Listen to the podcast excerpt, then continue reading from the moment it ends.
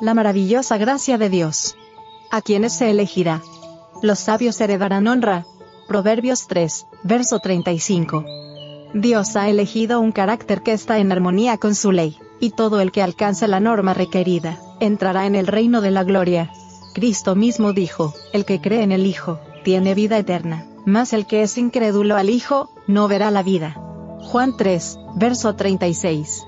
No todo el que me dice, Señor, Señor, entrará en el reino de los cielos, mas el que hiciere la voluntad de mi Padre que está en los cielos.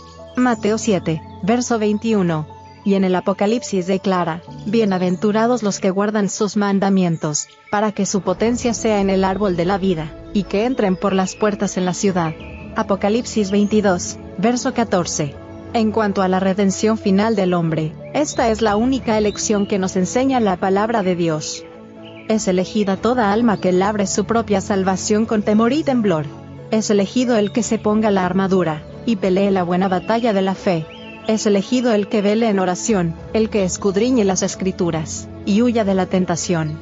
Es elegido el que tenga fe continuamente, y el que obedezca a cada palabra que sale de la boca de Dios. Las medidas tomadas para la redención se ofrecen gratuitamente a todos, pero los resultados de la redención serán únicamente para los que hayan cumplido las condiciones. Historia de los patriarcas y profetas. Páginas 207 y 208.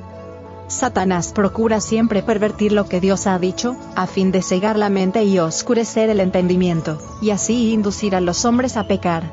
Por esta razón es Dios tan explícito, y presenta sus exigencias con tanta claridad que nadie necesita equivocarse. Dios procura constantemente atraer a los hombres a sí mismo y ponerlos bajo su protección, para que Satanás no ejerza sobre ellos su poder cruel y engañoso condescendió a hablarles con su propia voz, y a escribir con su propia mano los oráculos vivientes. Y estas palabras bienaventuradas, todas henchidas de vida y luminosas de verdad, son confiadas a los hombres como una guía perfecta. Cada capítulo y cada versículo de la Biblia es una comunicación directa de Dios a los hombres. Debiéramos atar sus preceptos en nuestras manos como señales y como frontales entre nuestros ojos. Ibid páginas 537 y 538.